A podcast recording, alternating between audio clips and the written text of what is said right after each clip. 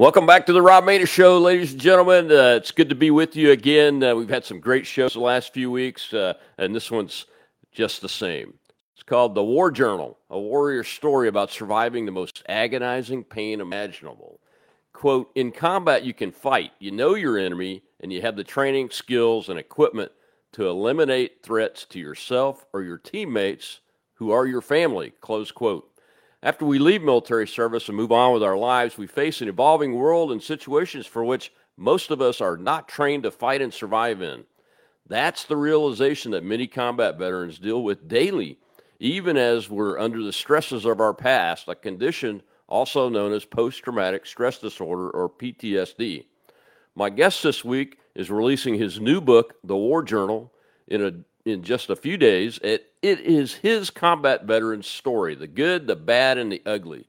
Jim Sisco is the CEO of Enodo Global Incorporated, specializing in surveilling, analyzing, assessing, and messaging uh, about risk in the 21st century world that we inhabit these days. Jim, welcome back to the Rob Maness Show, my friend.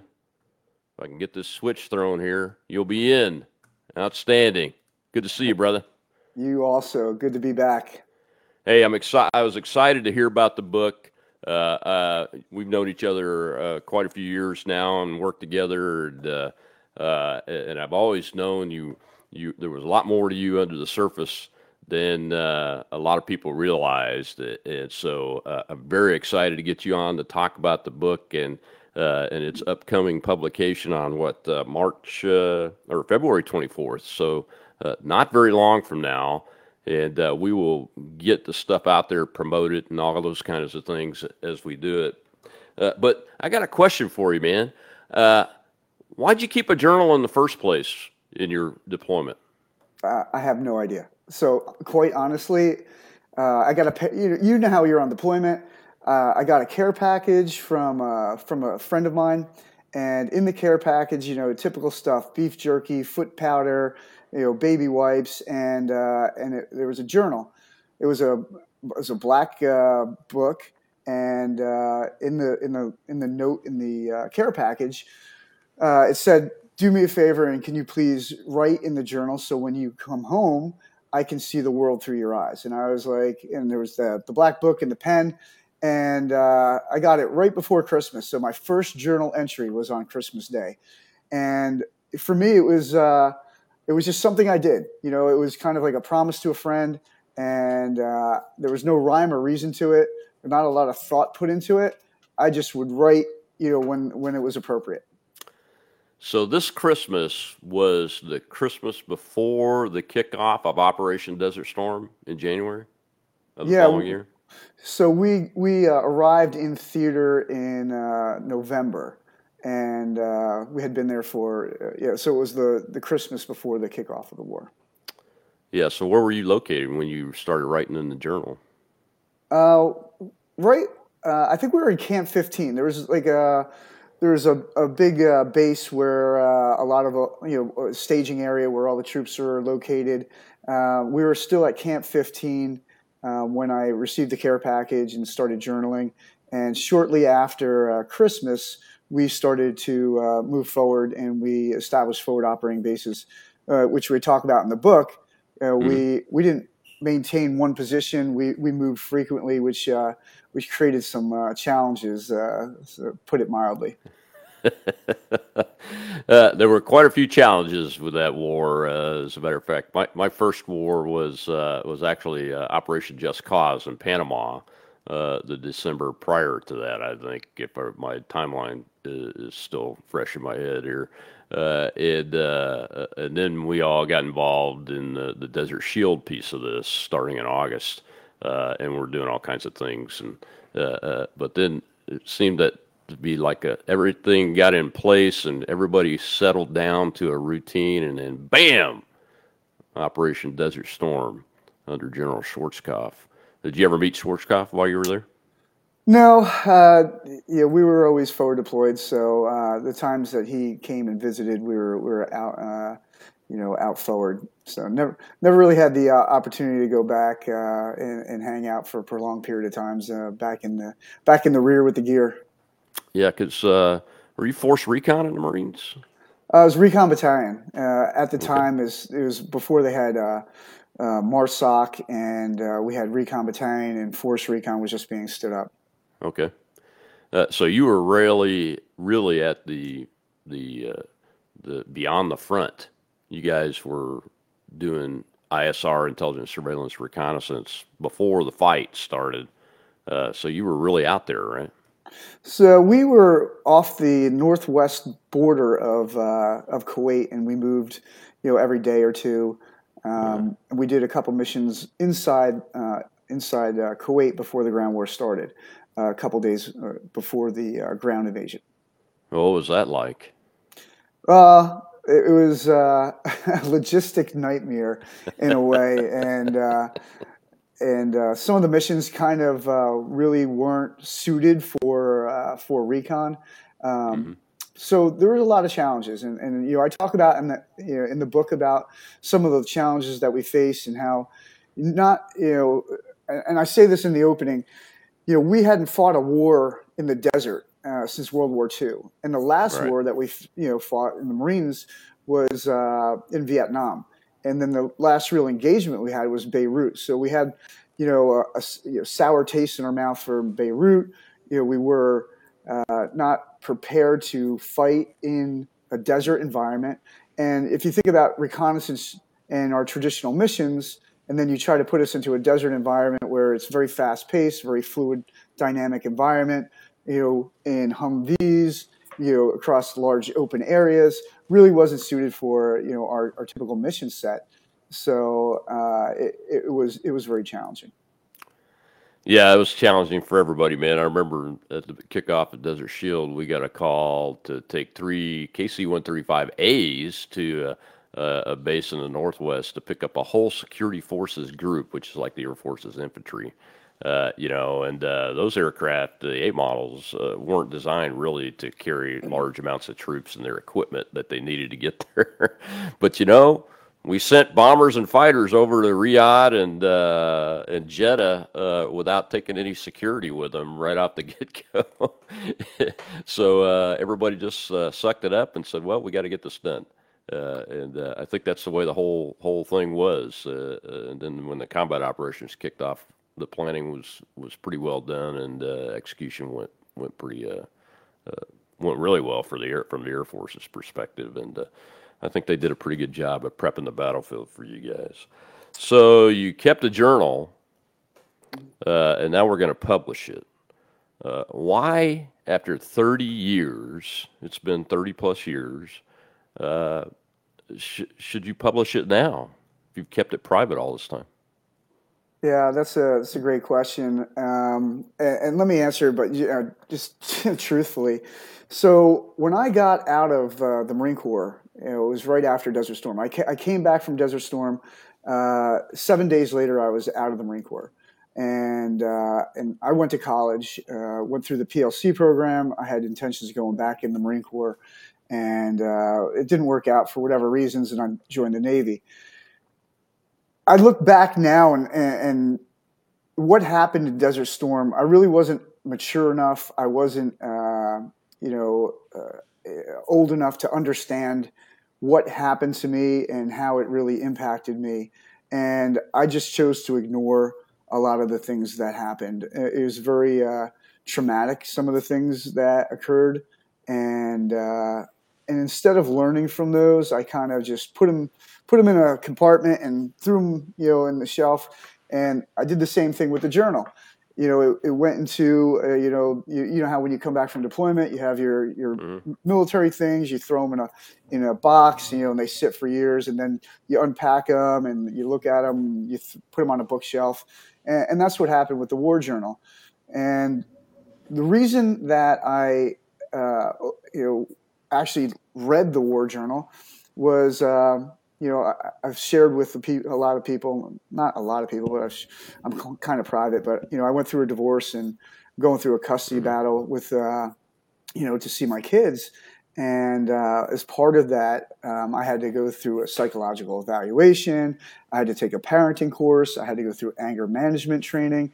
And as part of the anger management training, um, you know, I talked to a therapist and he's like, Hey, have you ever journaled? You know, we suggest journaling. And I, and, and it was funny. You know, I went back that night and I was going through the bookshelf and I pulled the journal, uh, the war journal, you know, off the bookshelf. And I, I sat down and I just started reading it. I read the entire thing, you know, from cover to cover. And, uh, you know, I got done and, and, uh, you know, I was really, you know, I was overcome by like uh, my emotions and some of the things because I had forgotten all of that and I, I you know, put it away.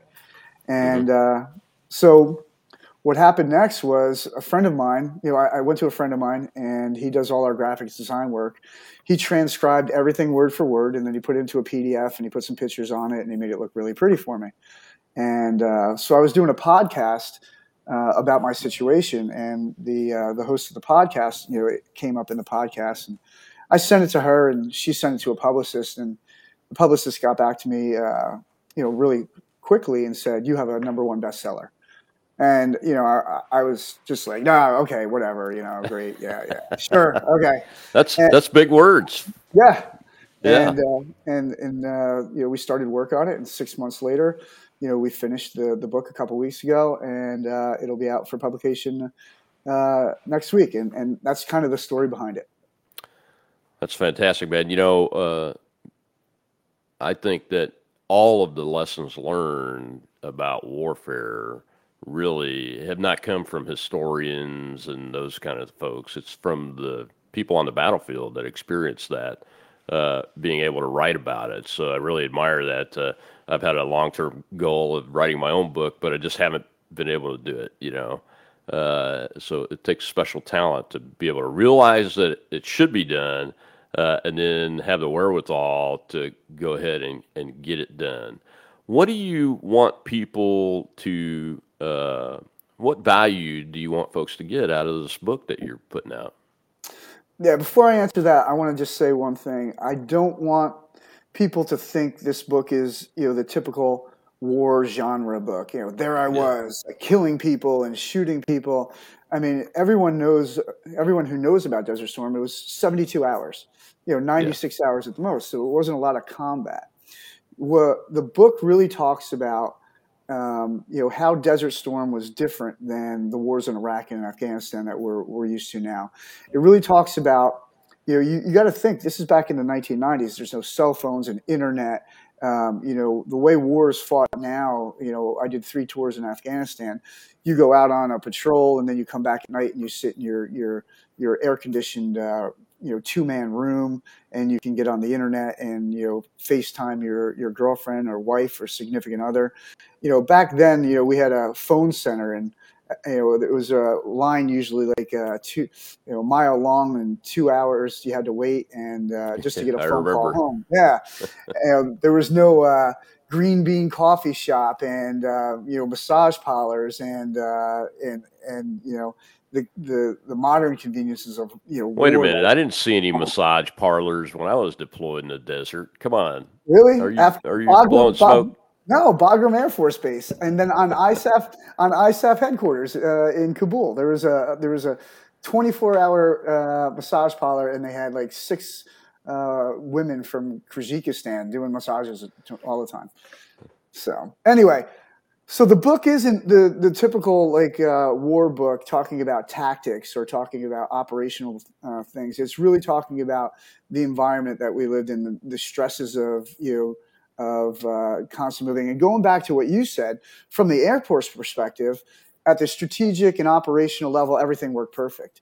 You know, from my perspective on the ground, it was a clusterfuck at the tactical level. The operational level was, you know, not that great, but at the strategic level, it was it was really good. There was a great plan, um, and, and, that executed well. But at the operational and tactical levels, it was FUBAR. So when you look at the book and you and, and, and, and, from my perspective i'm talking about all these things and then specific events that occurred while i was deployed that had a very significant impact on, on my life my identity my development and how those events shaped my future i made some really bad mistakes in my life and i can admit to those and if I had learned from the, the, war journal and those critical lessons that I had experienced when I was younger and brought those forth in my life, I probably wouldn't have made those mistakes. Not that I regret the things I've done, but it's a learning experience. And I wrote the book because when I read the war journal, I was like, wow, if I had just taken these lessons and brought those forward in my life, I would have you know been in a better position in, some ways. So yeah, and those, uh, uh, Jim, uh, let me interrupt you for just a second. Those lessons learned that I was talking about at the beginning of this conversation, mm-hmm. folks, are from the human perspective. War is a human endeavor. It's the most, it's the, it's the harshest thing that humans participate in. Uh, and, uh, and and it's it's that those lessons learned that I was talking about, not necessarily how you move on the battlefield and blah blah blah. So I'm agreeing with you there. Uh, I want to make sure people understand that. And Fubar, if you haven't seen Saving Private Ryan, is effed up beyond all recognition. Uh, and uh, uh, anyway, so that's that is a great point, Jim, about if you'd only been able to bring those lessons learned throughout the rest of your life, uh, you know, over the next 30 plus years, uh, maybe you wouldn't have made some of the mistakes you made uh, beyond your military career, if I understood that correctly, right?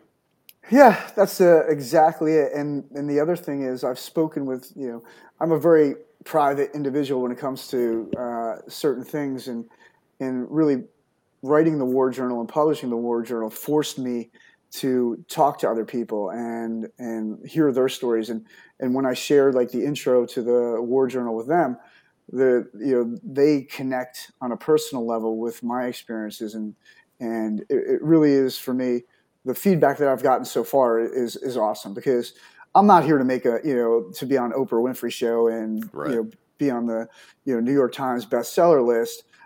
If one person reads the war journal and it saves them from you know making similar mistake or it brings them out of a very dark period of their life or uh, and they share it that's my success.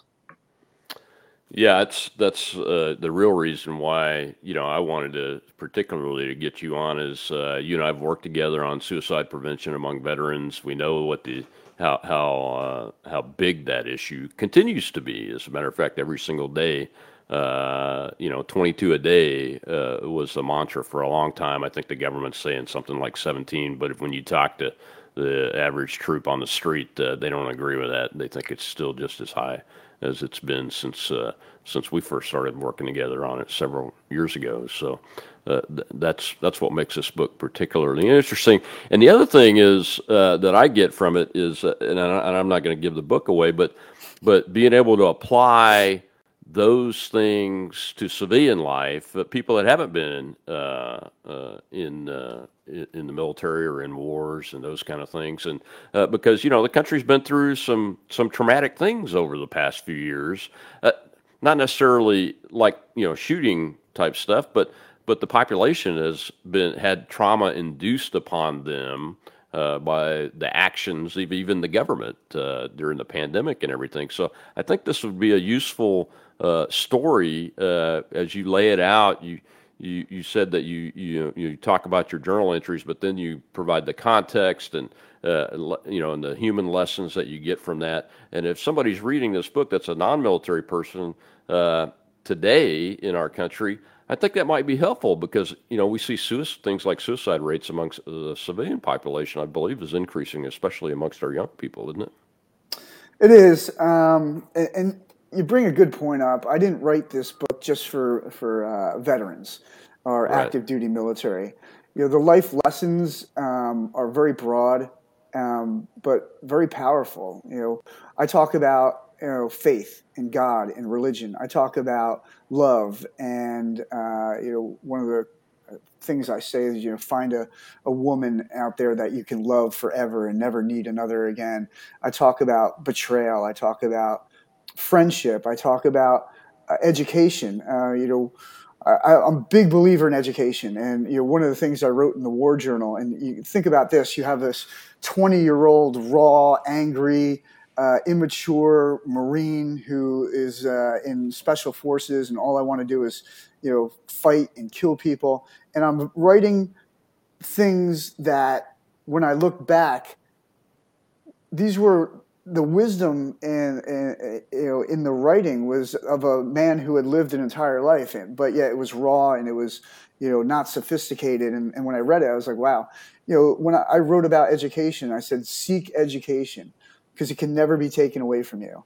You know, and, and things like that. And then when you read it, you know, 30 years later, you're like, wow, that was pretty amazing. You know, and, and coming from a person who, when I grew up, you know, my father you know, and I don't want to be like play the card. Oh, I was abused or this and that. So many people do that, but he was very abusive uh, verbally, physically. Mm-hmm. Never, never laid a hand. I mean, aside from the typical strap or wooden spoon, you know, growing up as a child, but it yeah. wasn't physically abusive. But he was very uh, verbally abusive. He used to, you know, he, you know. Say, hey, you, you're going to work on the back of a garbage truck. You're never going to amount to anything. You're stupid and I brought that forward, you know, in, in, through my entire life. And, and finally, when I was in my graduate course, getting my master's degree, you know, and I, I didn't study. I was, you know, dating and flying around, and didn't really care. You know, it was a kind of a weird point in my life, and and the class valedictorian came up to me and said, "Hey, Jim, you know, can I talk to you?" And I'm like, "Yeah, what's up?"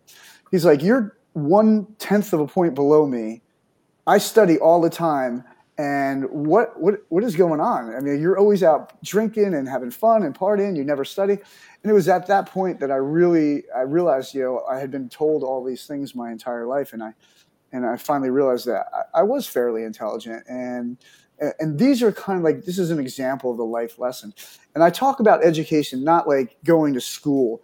I mean, if you learn a trade, if you become a plumber or a carpenter, or if you read on your own, you know, just reading books on your own or watching YouTube videos, not you know to learn things.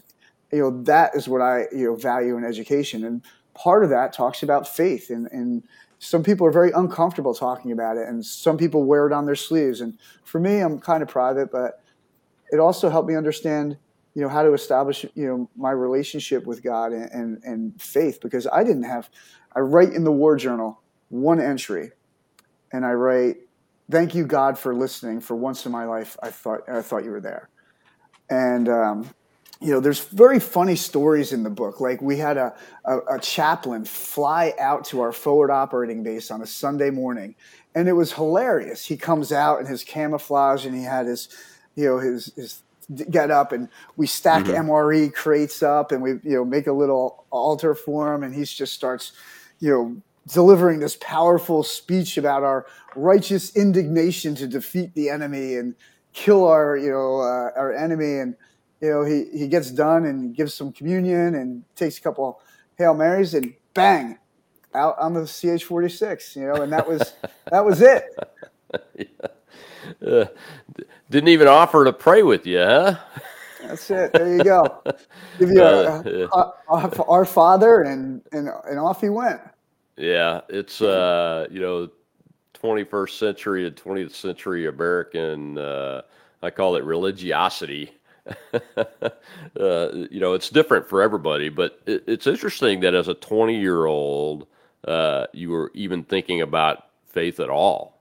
You know that that entry is uh, is a is critically important from my perspective. As the 20 year old Jim is facing you know combat for his first time uh, and uh, is bringing everything that makes him Jim uh, to that fight, and you actually take the time to a pray because you mentioned that in the write up uh, in the entry, and then b to document it. Uh, I mean, for somebody that's 20 years old, I don't think I would have been documenting. that kind of stuff, even though you know I, I grew up in, in church and am a Christian myself, but I just don't know if I would have been thinking that way. Uh, so it's very interesting, and I think I think uh, you know uh, it's very powerful, as you said, uh, for somebody that's a non-military person to be reading about these kinds of things because everybody deals with with uh, faith differently, as you as you mentioned, and everything. But people should be more open to talk about it politely, uh, not in an angry way, uh, and uh, and challenge themselves to dig deeper. Yeah, and I think you did. I think that that displays that you did that, man. The uh, what are some of the other things that you you want to talk about to to tease people on the book uh, a little bit more and why they should get this book and read it? Yeah, you know, and this is like when I thought about coming on the podcast. You know, how much do I, how much leg do I show? You know, I don't want to give away too much, but I want to be able to uh, entice people. And I look at it in two ways.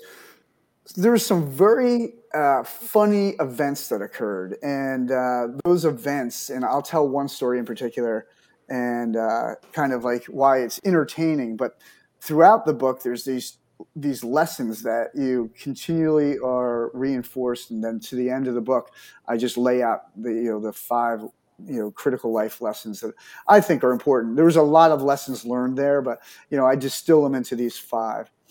And excuse me, the one that I'll talk about, you know, on the podcast, um, and, and, the one that I think will resonate with the with people the most is relationships and, and love and and uh, you know, for me, I was, uh, and this might be a little long, but I'll try and get through it quickly. I grew up in a divorced uh, family. My father had married three times. My mother was married four times. She was very flamboyant. I grew up and was raised by my father and his parents. So basically, my grandparents raised me.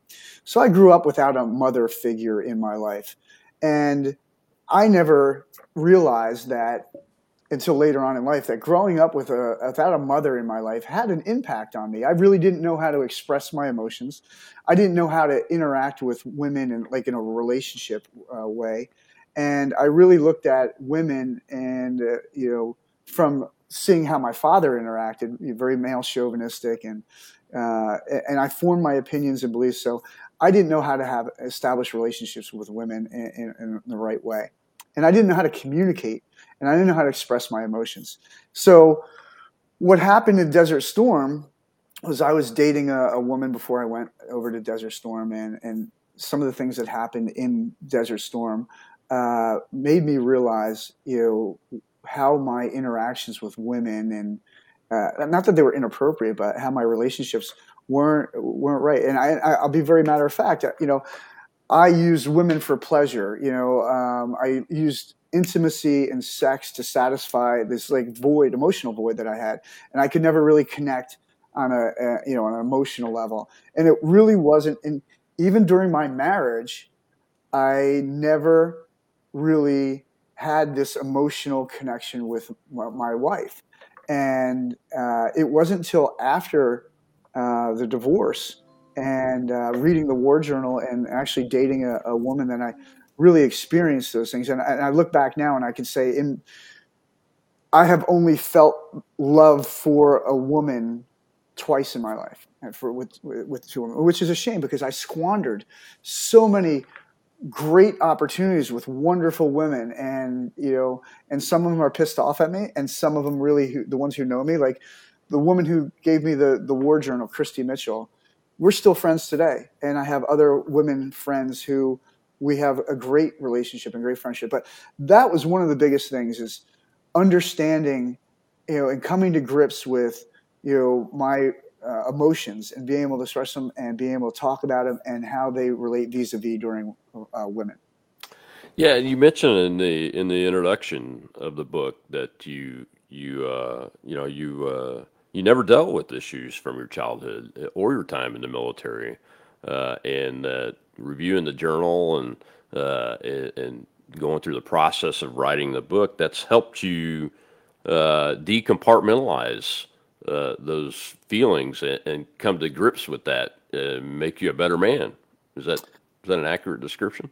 Yeah, and uh, it wasn't easy. I'm I'm not going to lie to you. Um, you know, you come from the special forces community where you don't talk about your feelings or your emotions. You're, you know, I, I describe myself, you know, in my younger years as, you know, hard as woodpecker lips. You know, uh, we used to have, you know, I was 180 pounds of, of spring steel and sex appeal, totally Kevlar, you know? And, you know, that, that gets ingrained into your identity. And, and you don't, you know, even when I retired from the military, you know, and I've spoken with so many veterans and so many veterans from, uh, you know, the, the Gulf War time, nobody submitted a PT, a claim for PTSD.